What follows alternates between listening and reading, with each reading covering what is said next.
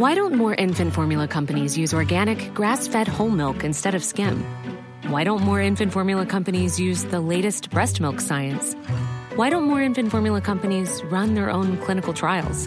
Why don't more infant formula companies use more of the proteins found in breast milk? Why don't more infant formula companies have their own factories instead of outsourcing their manufacturing? We wondered the same thing.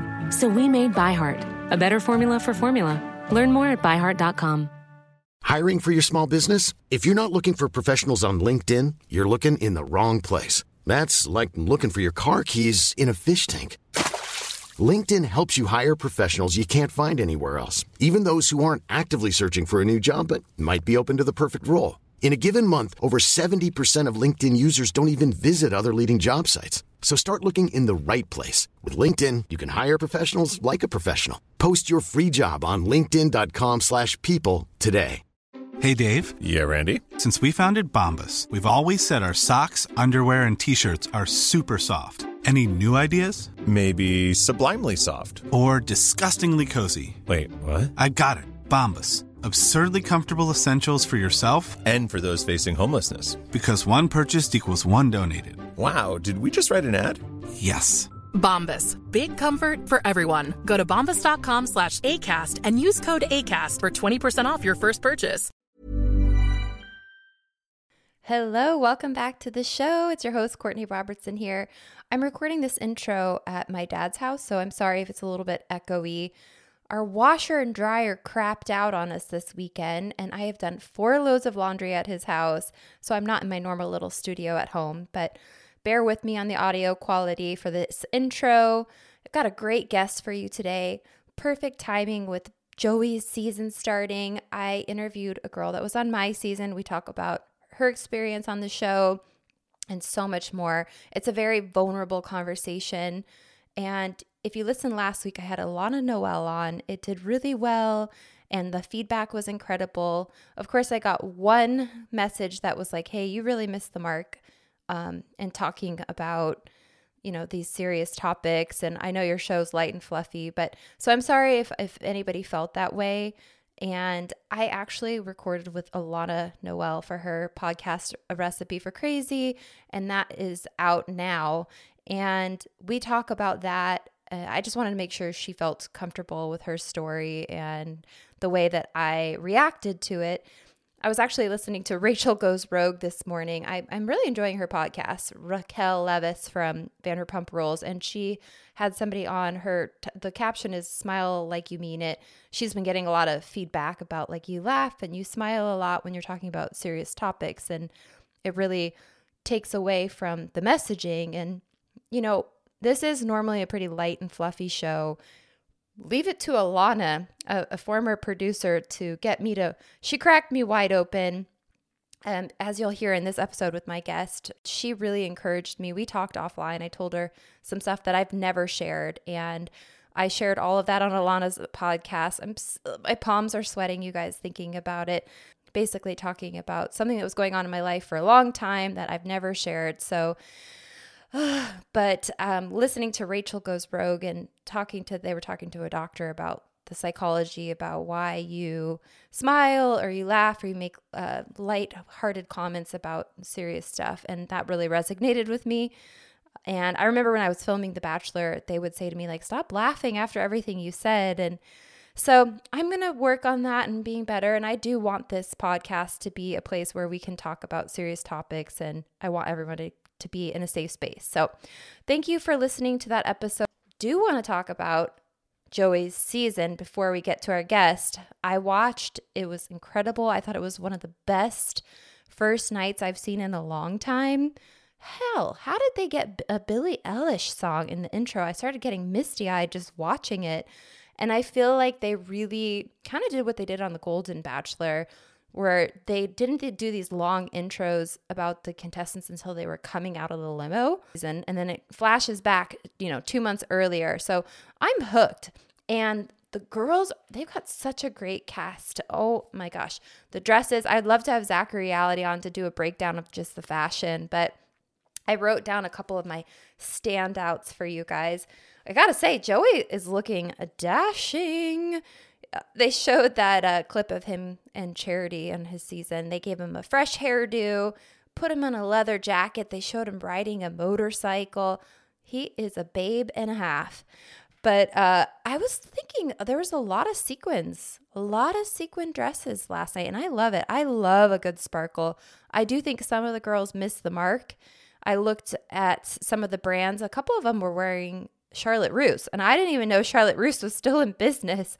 But I loved the sequence. So here for it. And so my standouts were Lexi, Maria. She is going to be fun to watch. Um, Autumn, I think she has bachelorette star quality. She reminded me a lot of Becca Tilley.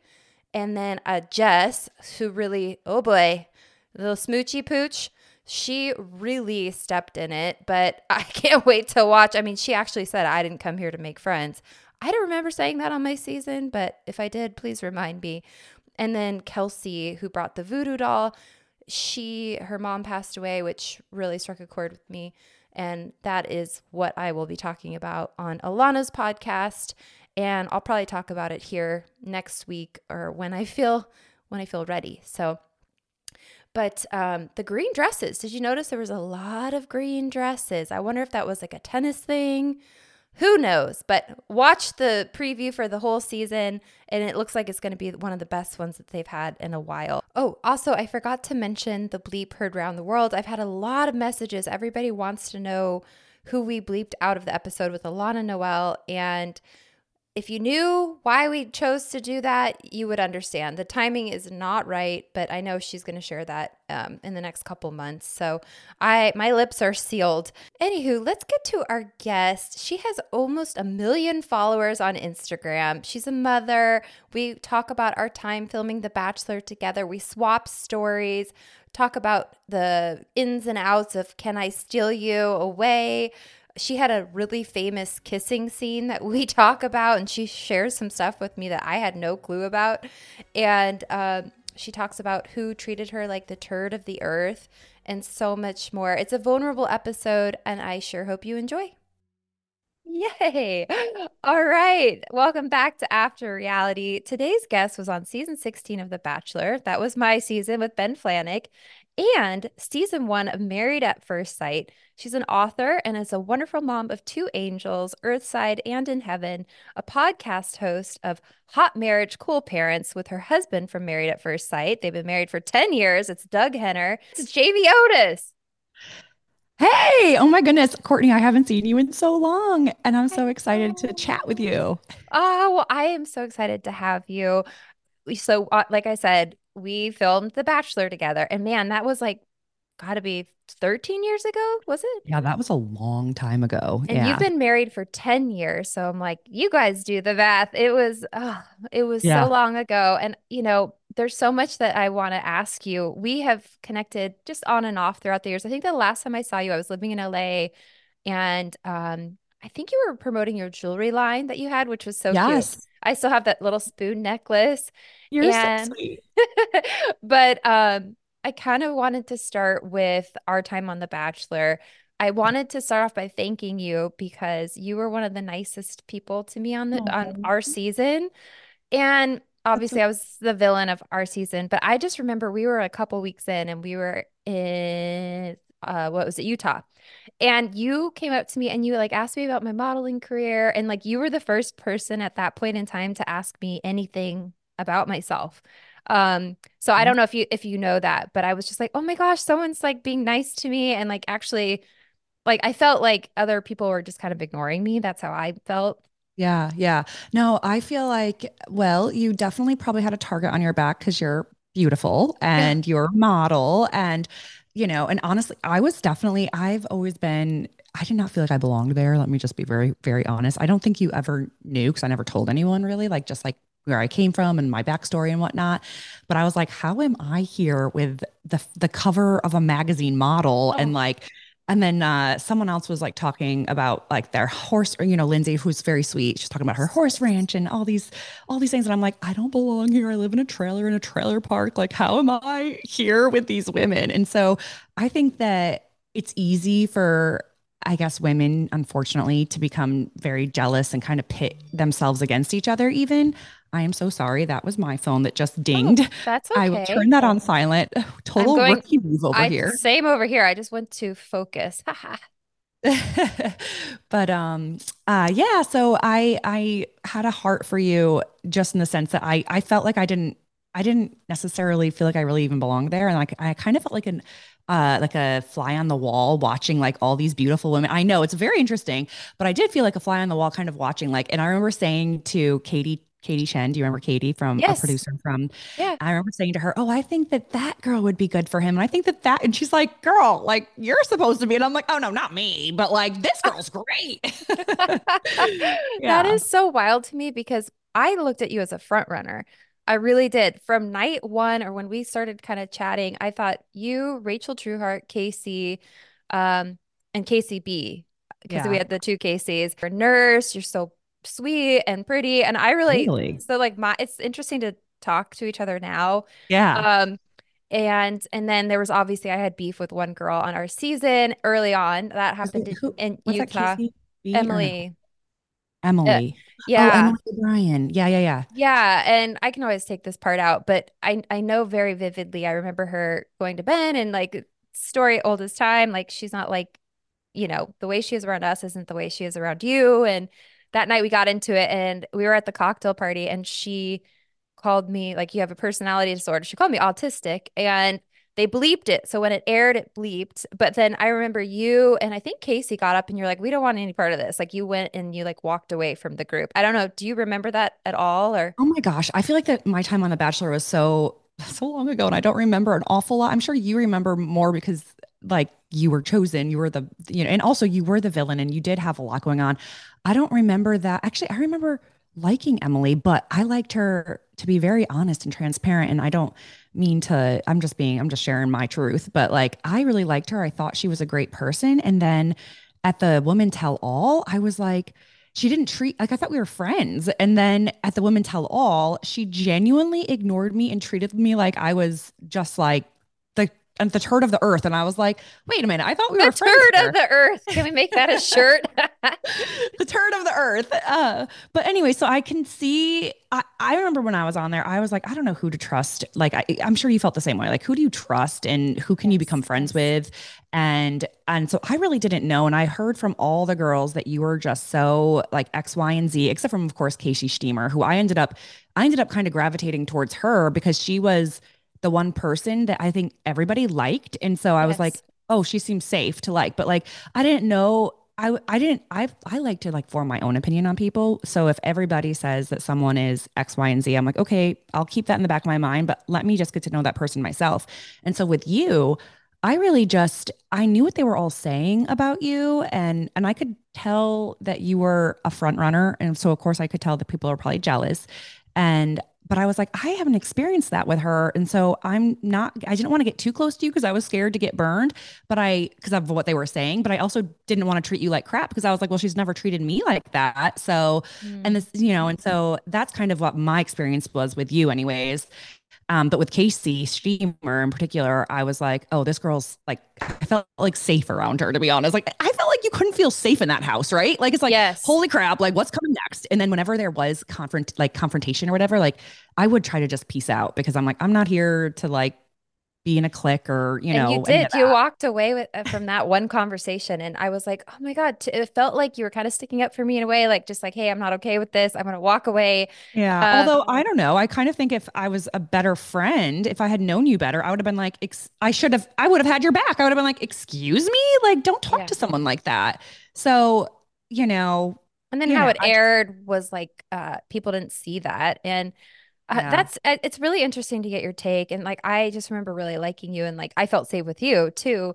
But there was other elements playing into it for me like producers saying like these girls are all talking bad about you and like I just like remember like people being like where's Courtney? She's like sleeping all the time or I just felt like Mhm. the whole experience was like really uncomfortable to me.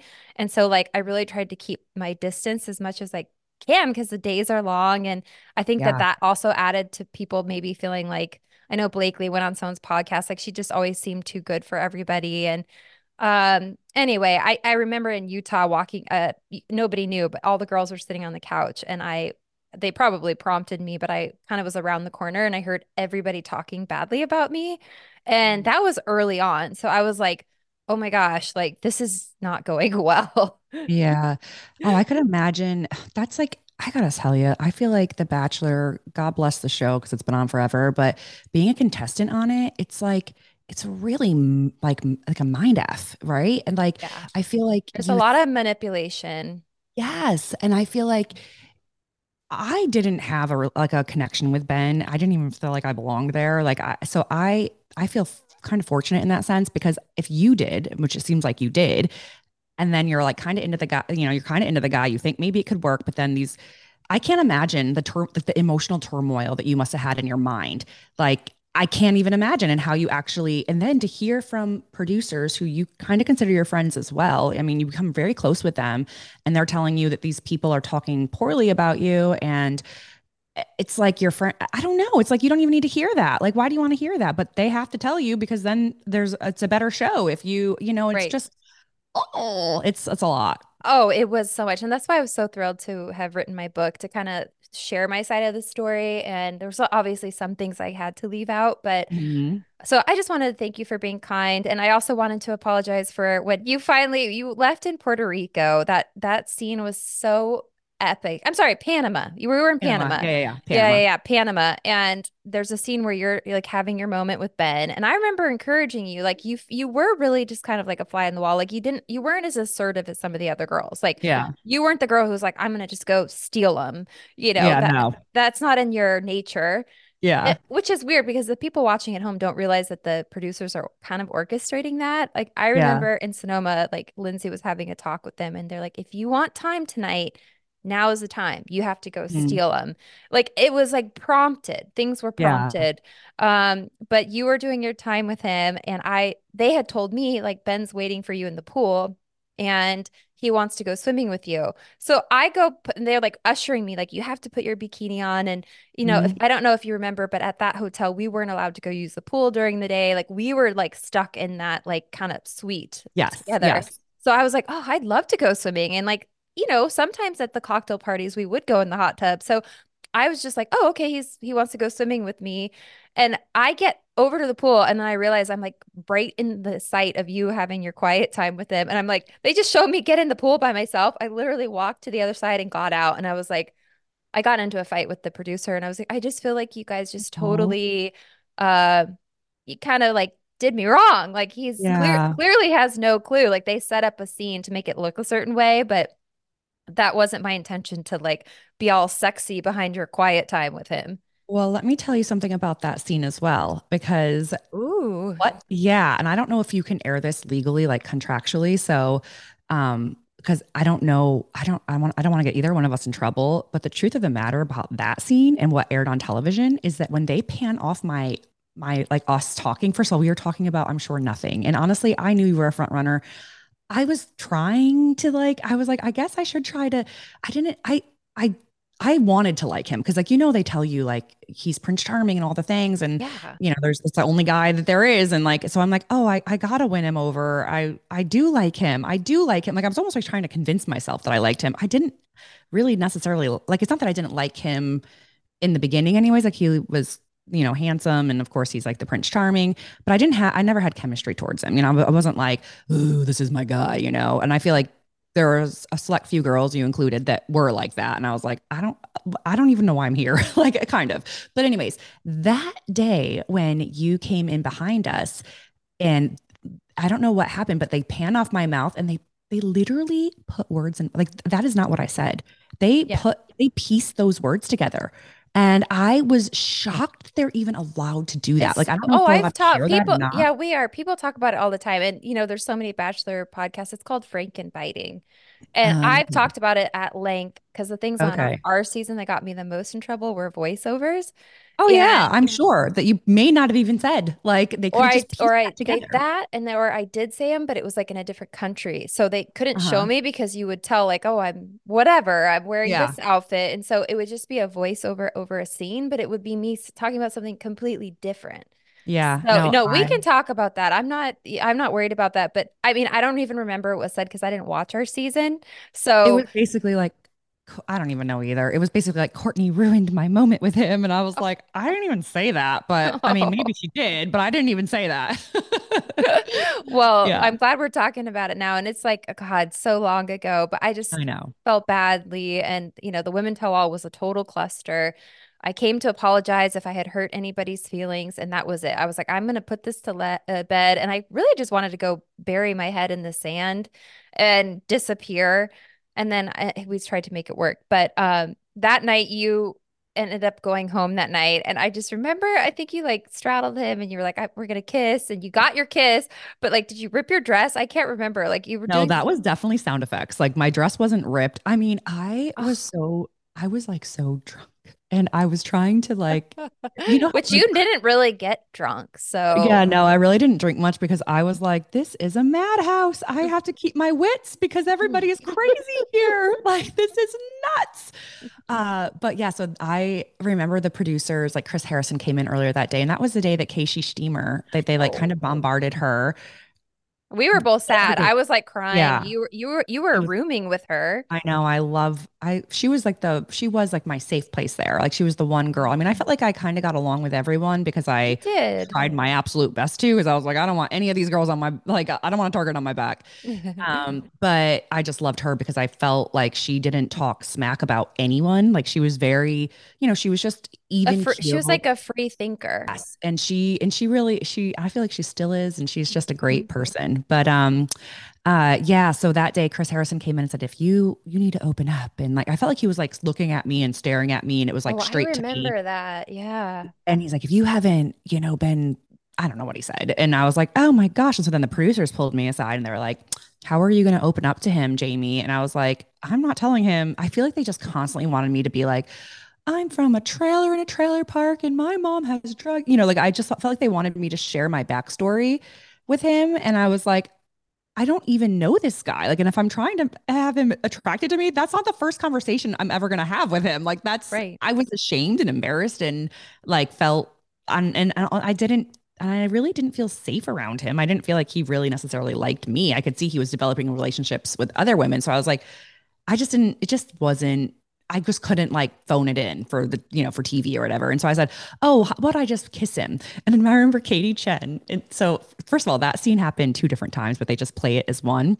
And Katie, who was a Oh. producer on the show, um, they, she was like, Okay, Jamie, go back down there and don't say a word this time. Just, just kiss him. And I just couldn't do it. And it, it just got worse. And, and that's how awkward I am in real life. So there you have it.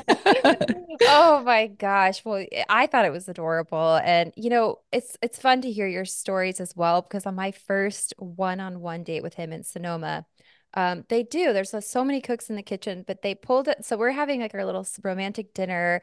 And then I remember it was a female EP pulled me aside and she's like, Courtney, you have to start opening up. Like, we need you to talk about everything that they leading up to, you know, going on the show. They knew about my heartbreak. They knew about everything. And they're like, I'm like, Mhm. this is like, I'm like, can't this come out naturally? And it was a sort of thing like, if you don't, you're coming across as very cold. Like, America's not going to like you unless you start being more vulnerable.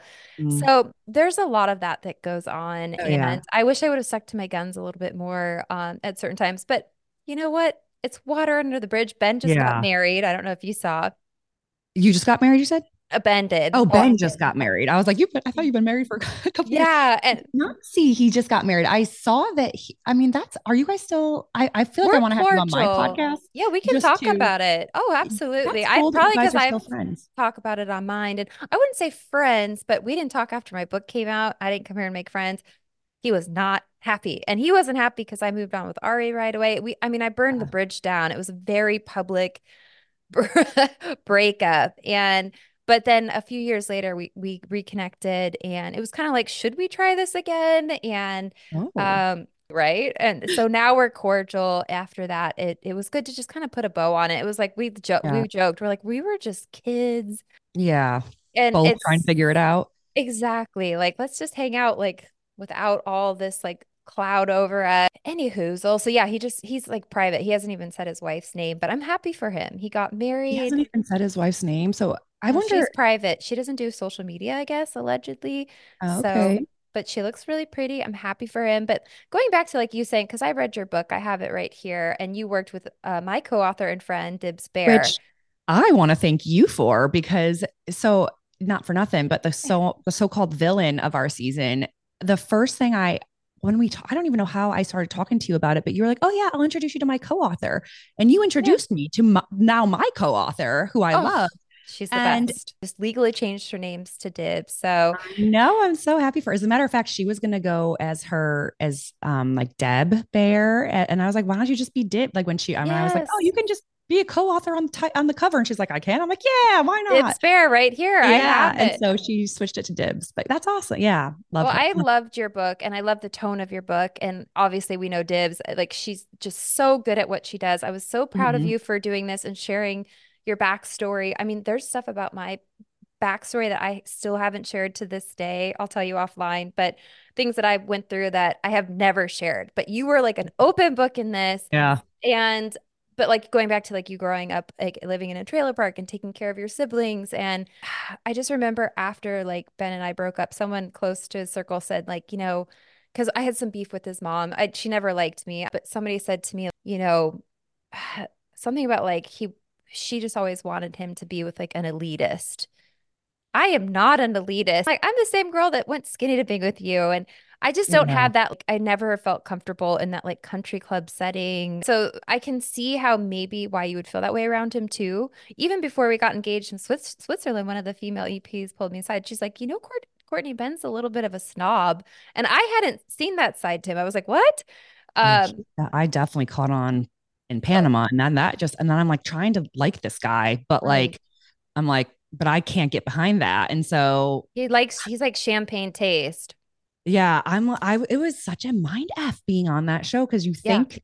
that you're even supposed to. Also, I was, you know, I was so young. I was 23. I really had never dated. You were 23? Yeah, yeah, I was so young. I think I was 23 or 24. Maybe I just turned 24. I was very young and had never really dated and so it was just a mind f being on that show because you're really like told that this guy they take everything away from you and so and you're told this guy is like on the pedestal yeah. and that he should be the one and so I can see how you could kind of, and if you you interacted with him far more than I did, and so I can mm-hmm. imagine he put on like his you know best front. But I just remember we were eating. I wrote about it in the book, but we were eating like sandwiches in Panama, and like these are like huts. These people don't even have indoor plumbing, right. and he's like, I can't wait to get, and because it was raining. I remember it was like kind of oh, cold and rainy. It was a tough date to uh, to film. Yeah, and uh, and he was like, I can't wait to get back and have a hot shower, and I was like, these people don't even have like a toilet. Like, do you have to say that in front of them? Like, maybe they don't speak English, but like, I just seem so cold and, and heartless. And I don't think he meant it, of course, like that. But I was like, I just caught on to that so fast. And I was like, and I'm supposed to like be in love with this guy. Like, like mm-hmm. I don't know if I mm-hmm. can phone that in. See, but- I didn't really pick up on any of that, but like I do know, like having dated him for a year, there were times where I just felt there's a disconnect here. I could see how maybe you would maybe even subconsciously pick up on that just being in that environment. But anyway, I I appreciate you opening up to me about uh the time on The Bachelor, and I was like, if I, if I was I was ever rude to you, I'm sorry. I I just was. You really were never rude to me. Thank ever. you. I was yeah. like, I really was trying my best. I think the interview process got me in the most trouble as like because I didn't feel like I was running around the house being mean to people. No, you really, really weren't. I was really trying to keep to myself, but then the interviews airing uh, while the show was yeah. going, I was like, you know, I did say some things that I, apologized for. So you've been married for 10 years. I am a massive fan of Married at First Sight. So you are on like. Are you really? I still watch. You, by the way, do you still watch The Bachelor and do you watch Married at First Sight still? I don't watch The Bachelor. I really never watched it before or really after. And um, I watched a little bit, like um, like Kaitlyn Bristowe, I love, and um, who else? Like Ashley Iaconetti. I love, I like love her. She's so sweet. Um, yeah. She's just, you know, the crier or whatever. Uh, and Married at First Sight, you know, I hosted the after show for quite some I time. I loved you. I was so proud of you on that, doing that. Oh, thank you. And it's an interesting way that I was like uh, replaced as a TV host. And so then I was, it just caused me to be like, you know, it's just, it's really truly like Hollywood, you know, like that saying is like, you're, cool when you're cool and you're not when you're not. And the you're Bachelor hot when you're hot when you're not. And you're oh, same with the Bachelor. Yeah, the Bachelor is hundred percent like that. But the cool kids club. yeah, it really is. And I didn't think Married at First Sight was like that because I was like, I just thought, honestly, I thought Married at First Sight was in, like the complete opposite of The Bachelor. And it, and it is in a lot of ways. Yeah. Um, but the whole TV host thing, like when I was hosting that after show, a new, you know, a new plan was in place that I wasn't aware of. And so they didn't, it was always contracted like each season. So they didn't necessarily fire me or anything. Like I just finished my contract, but they just didn't rehire me. And after taking that after show from like ground zero to, you know, becoming like an actual half hour show on national television and not even having like a call from a producer who I was like, really? You don't have like 10 minutes to let me know that, hey, we're gonna we're going a different direction, is what they said. And I was like, oh. Hi, I'm Daniel, founder of Pretty Litter. Cats and cat owners deserve better than any old-fashioned litter. That's why I teamed up with scientists and veterinarians to create Pretty Litter. Its innovative crystal formula has superior odor control and weighs up to 80% less than clay litter. Pretty Litter even monitors health by changing colors to help detect early signs of potential illness. It's the world's smartest kitty litter. Go to prettylitter.com and use code ACAST for 20% off your first order and a free cat toy. Terms and conditions apply. See site for details. Hey, it's Paige DeSorbo from Giggly Squad. High quality fashion without the price tag? Say hello to Quince. I'm snagging high end essentials like cozy cashmere sweaters, sleek leather jackets, fine jewelry, and so much more. With Quince being 50 to 80% less than similar brands. And they partner with factories that prioritize safe, ethical, and responsible manufacturing. I love that. Luxury quality within reach. Go to quince.com slash style to get free shipping and 365 day returns on your next order. Quince.com slash style. I'm Sandra, and I'm just the professional your small business was looking for. But you didn't hire me because you didn't use LinkedIn jobs. LinkedIn has professionals you can't find anywhere else, including those who aren't actively looking for a new job but might be open to the perfect role, like me. In a given month, over 70% of LinkedIn users don't visit other leading job sites. So if you're not looking on LinkedIn, you'll miss out on great candidates like Sandra. Start hiring professionals like a professional. Post your free job on linkedin.com slash people today. oh, so anyways, um, so I don't, so I stopped watching Married at First Sight for a hot minute because I was like, it just kind of hurt, honestly. I was like, Yeah. I really, yeah. you think you become friends with these producers and you, and I really, you really think that. And then you're like, wait a minute, you've just been like using me, like really for like whatever gain you could get. Cool. Good to know that now. Okay. So now I'll just take a step back. Yeah. Well, and you did such a great job of of doing it. I commend you. I I mean, I think Oh, hosting and reading from a teleprompter, and I was like, yes, you go, girl. And Yeah. I, but I loved you. I mean, now you've been with your husband for 10 years, so I'm sure you're thankful. And you have two beautiful kids, which I Mhm. loved your video of you shaving your son's head or doing the mohawk the Oh, other day. yeah. You post the most incredible content. You have almost a million followers. You're over 900, which, by the way, is like coming off of our season when Instagram wasn't even a thing. You have Mhm. built a massive following, the most out of anybody from our time on The Bachelor. So Mhm. that in itself is a business. And Yeah. Um, so, and you've been very vocal about like your body positive, and I just love how real you are. I couldn't do it. I, I just, but I mean, you've really built a brand for yourself, and it sounds like you are gonna update Wifey 101. You're, I just saw you're gonna, okay, Yeah. us Yeah. about So, that. yeah. Well, so basically when we, when I wrote that book, I was, I was really just like one to one and a half years married, uh, right up to like the second year anniversary. I wrote that book. And it's really funny to me because I haven't read it. You know, you don't really, like you were saying, you didn't watch The Bachelor. It's like kind of cringeworthy worthy to like see your, like, it's just like uncomfortable a little bit. So you just avoid it and like you don't watch it. Same thing for my book. I mean, I shared so much in that book. I can't even believe I shared all that I shared. Like now that it, like 10, like eight years later, really, I just read it for the first time in many, many years. And I'm like, I can't believe I shared all of that. Like it's almost like I'm embarrassed for my younger self. Like, why did you share all of that? Yeah, But, tell me about um, it. Yeah. But I feel also simultaneously thankful that I did because uh, truly, when you have skeletons, like when I was on The Bachelor trying to hide my little trailer park life and whatnot, which, first of all, first and foremost, for anyone who's listening who lives in a trailer or in a trailer park, God bless you. That, that, I mean, that was the only home that I had that kept me safe. And so I am thankful for that trailer and that trailer park, even if the roof was leaking half the time and the heat wasn't on. You know, I'm still thankful for that because it it kept us safe for and off like the streets and off like homeless shelters and all that jazz. So, um, and if that's you and you're like, man, I just wish I could get out because I mean, a lot of times you do want to get out. Don't ever give up because you can. Um, but anyways, I I did not want to share that because I was embarrassed and ashamed of it, and it ate me alive. Like I didn't like I often just didn't feel like I could talk about anything. I remember like the only person I ever felt an inkling bit like who would understand and not judge me was Casey Shteamer, only because I I mm-hmm. just knew her better than you. Like just like you said earlier, you did kind of, and I can see now that I've talked to you why you would just kind of disappear.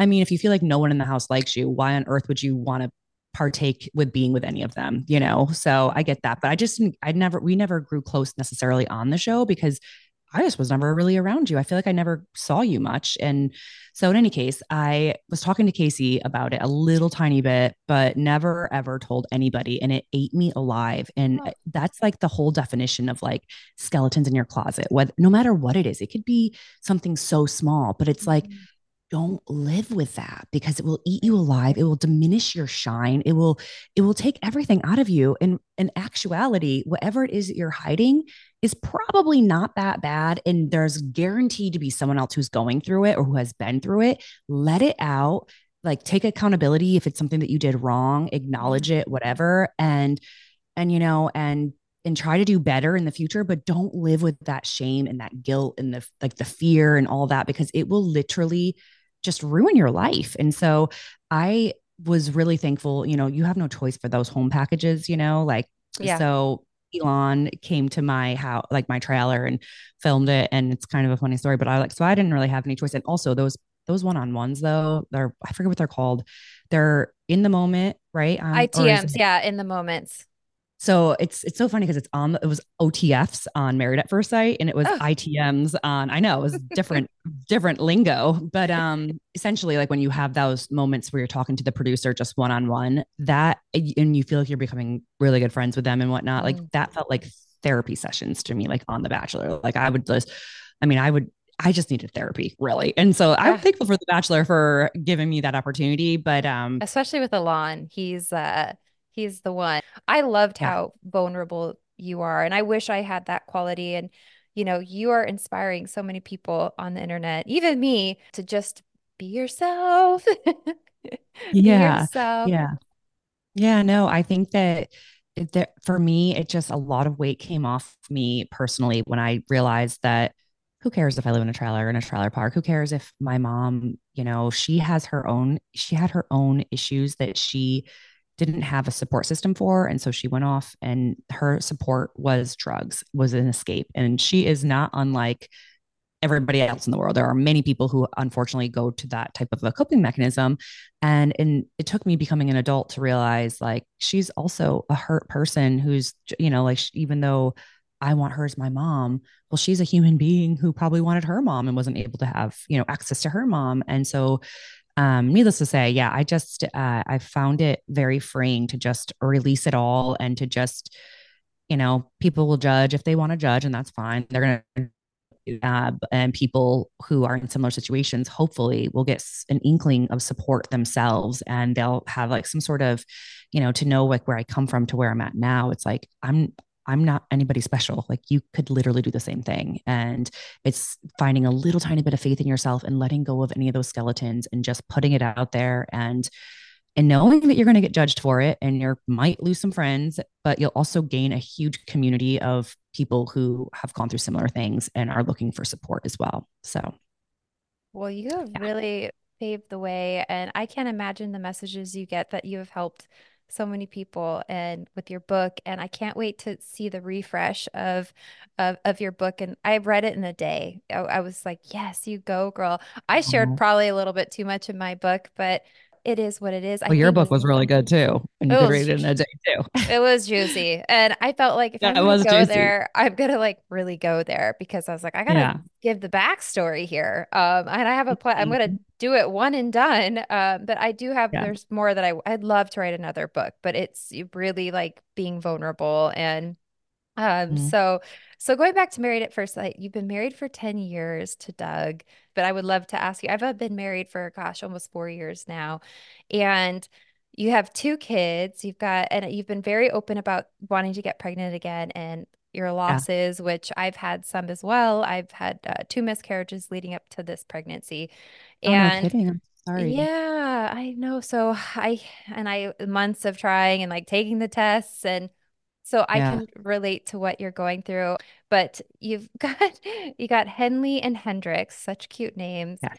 And thank you. You just got this beautiful house. You guys kind of went off the map for a while and you were like kind of RVing and, and doing that. I followed yeah. along and I'm sure a lot of people listening have been following along with you. So um, also you can go check out your podcast, which is so entertaining. I love I love the name of it. Um, but how's the pregnancy uh, baby making coming? And I just want to send my condolences and also congratulations since we've last seen each other. A lot has happened. Yeah. Yeah, no, you know, it's interesting. I didn't ever anticipate having struggles like growing my family because I never had any trouble, you know, getting pregnant and, you know, when I was younger. And so, um, yeah, it's just been interesting. And, I, and actually, I was going to ask you as well, because I know that, you know, you're also in your late, well, like I'm 40 now. Geri- yeah, you're 40. So geriatric pregnancy and all that jazz. And so I was going to ask, I mean, maybe that's for a different conversation, but like, how on earth did you, and like, how do you feel? Because I'm going to be 38 and I'm like, dang, I, I just feel like I, I've just for the first time. So we've been trying on and off really for three years to get pregnant. And mm-hmm. I tried the whole stop trying thing because everybody and their sister Ugh. tells you just stop trying and it's going to happen when it happens. And, you know, the stress of trying. And so I really tried the not trying, but still trying kind of thing, you know? Yeah. But, as a woman, you know, like, okay, there's a, a window here where yeah, you're maybe exactly. lighting candles and you're like, and I think just physically you feel a little bit more uh, turned on during that time. I think it's a human. Yeah like yeah. pheromones and stuff like that. So yeah. oh that and that i you know i had Sarah Herron on not to get too far off topic and she's now pregnant via ivf with twins. She, she is? Yes so and she had a loss at like 20 yes. 20 and, mm-hmm. and she said we talked about that and she said you know it's really hard when people are telling you like just stop trying and have a glass of wine yeah. and you need to relax and she has like a lot of um really a lot of wisdom and like how to talk to somebody that's struggling a, a good friend of mine yeah. as well who you actually know struggled for a while now and uh, it took her a couple of years she did ivf and the whole thing and uh, she had good advice. It was like, just ask your friends, like, do you want me to check in? Do you, because people will say yeah. the darndest things. Hell, even now that I'm pregnant again and I am geriatric, I, I'm a little bit more nervous this pregnancy, but people will come up to me and be like, wow, you're huge. And I'm like, you know, people just say, like, in general in life, like things that yeah. maybe they could maybe say better but it is yeah even yes. talking to you about it it's like i you know i feel like i know you but it's a, it's a sensitive topic and uh, it's really cool that you've been so open about it on your platform because a lot yeah. of people are dealing with it then i feel like that is what happened to me was that I had no choice but to be open about I don't think I would have ever been so open about it except for with our first loss it was already like very public that I was pregnant and so mm-hmm.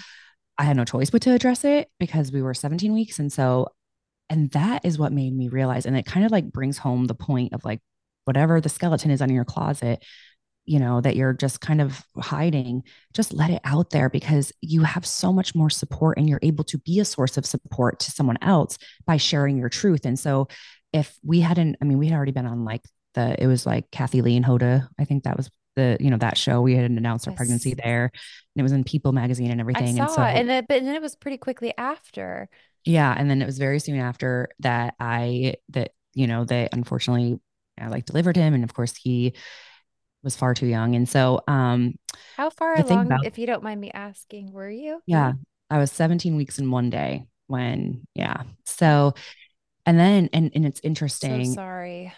Thank you yeah and I would have never ever shared that though if like it wasn't already so public. And so I think the truth for me that I learned from that was that it is it is just seriously so important to share because I had nobody in my life to support me, like no one who really understood that, you know, just because probably we had more people than I knew, but they just never talked about it. And so I just felt very, very alone, like mm-hmm.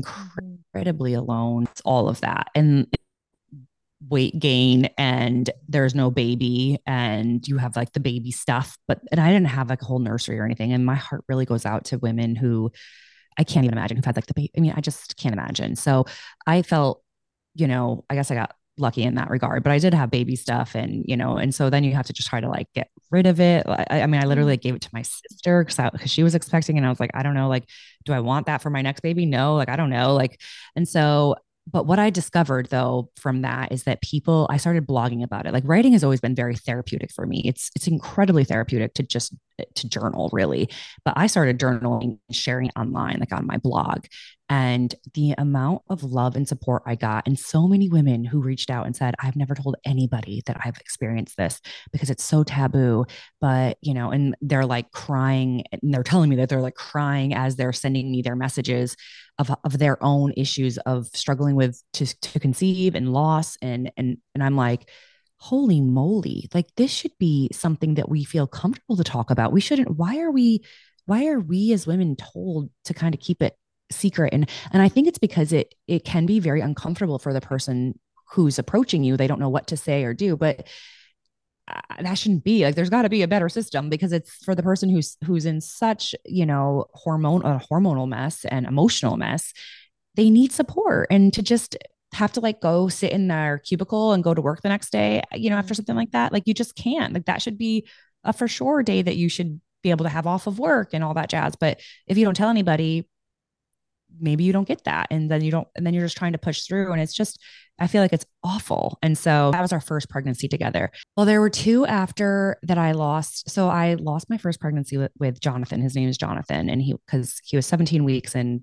you know we obviously weren't expecting that. And then i got pregnant with my daughter henley. And she oh. was like our little miracle rainbow baby and then after Henley, we were really hoping to grow our family. I really have always wanted at least like two or three kids. Now I'm like, I want 10, like probably because I can't have them. I'm like, can I have 10, please? Uh, but uh, so then after Henley, we were hoping to add like a sister or a brother and tried and got pregnant, lost that pregnancy, tried again, got pregnant, lost that pregnancy. Those ones were very early on. And of course they stop. I mean, every pregnancy loss is awful. You get excited. Really Mine were like that this last year. I think it was like eight or nine weeks. Okay, yeah. You, I don't know if you had to explain to your children because, well, your boys are. We didn't tell them. We didn't. We didn't. I have a boy and a girl. My son's three. My daughter's two and a half. But my yeah. now they know. But the, because that happened, we were like, we're gonna wait. And my son can repeat things. And because that happened, we're like, we're not gonna tell them. Yeah. We're not gonna tell yeah, anybody for a while. Like I kept it under. I really kind of just kept to myself because I was like, people are gonna know. Like I'm not drinking. I'm I'm mm-hmm. just I'm I'm looking bigger. I'm tired. So we we yeah. really didn't ex- share it right away with anybody. So that's so interesting because for me, I'm like now I'm, I'm I, mean, I wouldn't share with my kids because they're it's different. But like now I tell. Everything. Yeah, yeah, they do, and and and they, my children cannot wait to have another sibling, and I'm like, I don't know. For the first time, I'm like, I don't know if that's like in our cards, like uh, you know, from like I don't know if that's in our cards, and I thought that for sure without no, no matter what but i have like a blocked fallopian tube that i believe i just like want to put it out there that i believe it's going to open but um just because i i really think that what you put out into the universe comes to you. But in any case when i went to the fertility doctor they found that i had a blocked fallopian tube and they found that i have a low normal AMH which is like my egg count. And so mm-hmm. and then i have like hypothyroidism which is kind of just stacked against you and then um, I, I have, have, that too. FR. Oh, do you? Yeah. Oh man, it's the worst, right? Because I feel like if it's not under control, you're a freaking zombie, right? Yeah, I got it with my daughter in my pregnancy, so I'm on a no levothyroxine yes. or whatever every day. And yes. if I don't take it, and there's been days I forgot to take it, I'm like, why am I like my back? It's like somebody just turned the light switch off on me. Yes, that's a that's so true. That's so true. And also, I feel like while you're pregnant, you might need to increase that dosage. Have you had, I mean, just so FYI? They've been monitoring me closely because I said to them, I'm like, why am I so much more tired this time? I've been, yeah. I will say this pregnancy's been not hard, but like, uh, I think I'm 40 and I've got the two and, but I they've Yeah. been check they monitor me. They check my blood every four weeks to see if my dosage Oh, is okay. And luckily it so still good. is, but I have that's how it feels to me, Jamie. Like in my first trimester, it feels like undetected thyroid issues. But um so block fallopian tubes though, I my uh my friend has that and I think that they can do a procedure to kind of open it, right? Yeah, so I had an HSG done. So essentially, when I went to, to the um, for fertility doctor, he and also Doug and I have like this genetic. It's called a biotinidase deficiency. We both have it, and so that there's a one in four chance that our offspring could have it. And so because of all these things together, the fertility doctor uh, thinks that maybe we should just do IVF, and that that's like our best option uh, to have like a healthy baby and of course because of my age as well and i'm like okay um but um yeah so i don't know and i Your I, age is that- fine. I mean, you're 30. My sister had a baby at like I, I just had a baby at 47. you do that Yes. was natural Yeah. or was it ivf Yeah, Natural? natural.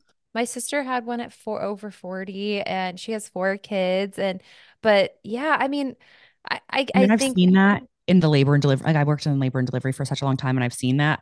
It's funny though when you're like uh outside. It's like you start losing your faith a little bit, you know. When you so it feels good to hear that again. yeah, I had my daughter at 38. Uh, I don't think that that should be considered geriatric. I, I get why they monitor a little bit more closely, but let's put that out into the world for you too. Mm-hmm. Yeah. Yeah, yeah. Have you done So- IVF? Have you have you because I've had friends that have done it and they're like, okay, it's really intrusive. And I mean, I wish I could freeze my eggs. Like, what if someday, like I always think like, oh, maybe I'll win the lottery and I'll be able to have a surrogate. Like, what if I get to the point Yeah. where I'm past the point where it's an option and then I don't know, but maybe that's neither here nor there. But um, have you ever gone through the uh, like the egg retrieval? No, so that would be our next step. And so I I like had a an own like my own little deal with myself really and my husband. Like we were like, okay, when I when I actually turn 38 in June, I guess that would probably be if if I'm not pregnant by then, like that would be like the direction to take. But I don't know. I, I've really just kind of been like kind of praying about it a lot. And I'm like, I do have two beautiful, healthy children, and I'm so blessed with them. And I'm so thankful. Oh my gosh. And that's what I was going to say is that having children and going through this, it it takes the sting. I mean, you're just so thankful for your children, you know, like I'm sure as you know. And so I just am so thankful for my kids. Like I can't imagine a, a woman going, you know, like going through this and not having any children and just wondering because I remember that from like when I lost Jonathan.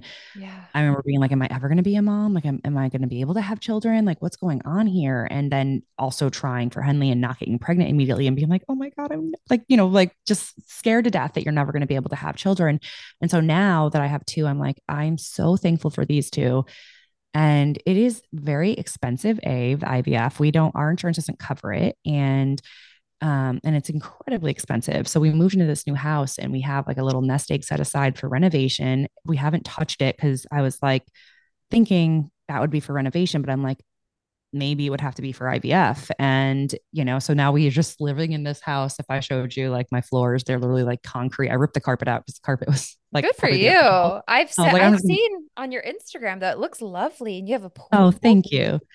Um, but no, it's certainly livable. It's not like it's, you know, but um it's definitely there were some things that needed to, you know, like the carpet was just like had like so many stains and all that jazz. But um, so I just got rid of it and I, and I just haven't touched that nest egg because I'm like, well, maybe we would have to use it for IVF. And and so the closer we're getting to my birthday, I'm like, well, geez. And then I had a friend come over and I just have, I feel like I've had these signs that maybe I should just stop trying and stop like trying so hard. Like it's like I, I did stop trying so hard, but to not just stop trying so hard, but to like really leave it in God's hands. And like if I if I get pregnant, that's because like God wants me to grow my family and to just, you know, to to just maybe just leave it in. And I don't know. That's really I'm like very feel very vulnerable and scared to share that out loud because I don't know if I want to do that, which is awful. Right. I know. But it's like, do I stop taking all like, you know, the ovulation, like peeing on the ovulation sticks and like the app and all the things. And so I don't know. It's, it's, I think that that is though what, what I should do is like have more blind faith with God and then just believe that, that if our family is meant to grow, it will grow and, and yeah. So, anyways, that's kind of something that's kind of ah. a new realization that we might be at. But I, I wanted, but I had another friend that was like, well, you know, I've always been open to like adoption. And I had Me another friend. I would love to adopt, but my husband's really My husband would be anti too. We had that talk because I didn't know. I mean, I spent my whole 20s trying not to get pregnant. And then know. I met the one for me. The things they don't tell you. It's actually, I you know. know, so I didn't know if it would happen for us right away. And um, it was sure fun trying. You know, we Yeah. were we were older when we met, and which I'm thankful for. But Mhm. um, and then it happened pretty pretty I think I don't know maybe four or five months into kind of trying but um kind of trying not trying sort of a thing. Yeah. um I've, I lost my train of thought. I don't know where I was going with this. Oh but he he has this I said well if first you know because I'm older we met when we were older I was like would you be open to adoption if for some reason I couldn't get pregnant? And he Mhm. was like no. Like I think it's different for guys um Yeah, because I was like, I'm like you. Like, I just always wanted to be a mom. I always wanted a big family. And I think it's, you know, I just love our little family unit now. And I can totally relate, you know, and I want to be sensitive to anybody who's going through it, like, um, who does, like having a loss and like trying so hard. I just can't imagine how it feels to like try and try and then you, you know, get the, get the test back and the just the I've been there, the ups and downs Mm. and the disappointment and like you think you're pregnant, then you're not. But. Sorry if I'm yard yard sailing, but um adoption I think is a beautiful thing. But I love how you're like, let's put it out into the world. But I was it reminds me of my husband. He was like, Courtney, we're not gonna track things where he's like, I don't want that pressure. He's like, I think the moment we get like really technical on our heads with it, but then after I had my first two, I was like, I'm ovulating this week. Like, you know, Yeah. it's like you said, like you can't not, like, you know, as a hard. female, like even when you're like, I'm not going Yeah. to think about it, like we do. You can't help it. Yeah. Yeah. But I'm, I think that, I mean, I'm just going to pray about it more and like meditate, but I think that I'm going to try to maybe not to truly like just like pray instead of th- like, uh, you know, Right. think of like a different strategy of how I can become pregnant. Like just Right. pray Obviously, it'll still like be, and I think that take makes sex a little bit more fun too. To be Uh, very honest, yeah, because it's otherwise it's it feels like a chore a little bit, right? Does it ever I, feel like I remember like all? putting my like legs up. Um, Oh, I do that. I, well, I'll be holding positive thoughts for you. Love your podcast and how relatable. Gosh, like I wish we lived in the same place because you were talking about like mom friends. I haven't really found my tribe per se. Uh, you know, my mom passed away four years ago. I don't really have her help. I have my mother-in-law's help. And now the kids go to preschool a couple of days a week, so that helps. But uh, you were talking about like being on the playground and like or somewhere and like meeting mom friends and finding your tribe. And I I'm right there with you. I. I'm still trying to find uh find that group. It's so hard. It really is. And it is, it, it can be very isolating, I feel like. But um, but it's like hang in there. And I feel like school, if you can, if you're able to be like a room mom or like like meet moms that way, I feel like everyone says that. But for me, it was really part for me, it's been part of like to be able to find my tribe and whatnot has Yeah. been a little bit of like trying to be very active in my daughter's school, but a lot of also trying to take like partake in like social activities, like play like we play pickleball now. And so I've met so many friends by playing That's pickleball. kind of fun. Is pickleball fun? Because I feel like I didn't hear so about fun. it until like this year. I'm like, I know it's all of a sudden all the rave, and I get The it though. Golden Bachelor played. They had a pickleball date. So you didn't watch. You didn't watch that. I didn't watch that. No. Okay. So do you watch it though now? Mhm. Still. I Oh, do do? because I'm also interviewing a lot of the people coming off the Yeah. show. So I kind of need to be in the know. My husband and I would just it's it's hard to commit to a two hour show every Monday. I don't know. I don't. I don't know. Really, I don't really have time. But um, I haven't. I'm not really s- still in the Bachelor Cool Club, like Cool Kids Club or whatever. You know, I've That's really kind of- shocking to me because you went on another hit show. And I in my opinion, honestly, sorry, um, in my opinion, you should be like the Trista Sutter of Married at First Sight. Example of Yeah. how this show could work. yeah. They should We you should be on a pedestal, okay? Oh, thank you. Yeah, no, we, I think maybe because I think, I mean, I think we, I guess maybe are a little bit in the sense that they were like, oh, this is, this is a success story and you can have this, you know? Um, but we're also just super honest about this is not easy. Like it doesn't, you know, it's, you might think that it looks like a fairy tale, but it's not, you know, it's, you still have to work just as much and if not harder than the average person who gets married because they date before and know each other a little bit. And so when you get married, you're complete strangers. And yeah, that's wild. But um, yeah, so I I don't know, but I'm excited to talk to you on my podcast. I can't wait to have you send, on. We're gonna wrap up here. I would love to have you back anytime. Where can people follow along with you and Doug? Uh, what's your preferred platform? Are you on TikTok? I'm too old for that. You're so funny. You're not too old for anything, first and foremost, but I'm not really on TikTok either. Like I I I want to be. I just don't have time. My preferred platform is definitely Instagram. I love Instagram. I just love my girlfriends there. And so my handle is friends. and yeah, I call them my girlfriends. Uh, there it's at Jamie and Otis on Instagram, and I'm pretty much mostly there. I'm also on TikTok at Jamie and Otis. One day I'll probably get better at like dancing and you know I don't know oh. what TikTok is all about. I'll figure that out. Uh, yeah, my book Wifey 101 is available on Amazon.com and I'll be updating it very, I mean, I'm going to be releasing it. I don't have a date set yet, but I've been writing it. So I'm ah. excited to to let you know when that is. Thank you so much for your time and being so open. I've really enjoyed connecting with you, Jamie, and I'm going to be on on your podcast as well. So stay tuned for that. And yeah, we will have you on. Tell send Doug my love and we'll chat soon. Bye, girl. Thank you. Okay, sounds good. Thanks, Courtney. All right, that's our show. Thanks for listening. And a huge thanks to Jamie Otis. It was so fun reconnecting with you. Go check out her podcast. I also did a guest spot on hers and I definitely spilled all the beans. It's going to be juicy. So, and I'm on Alana Noel's A Recipe for Crazy, where, uh, you know, I'm so, I was a bit emotional, but I was sharing something that is a deep cut for me. Until next time, I'm your host, Courtney Robertson, and this is After Reality.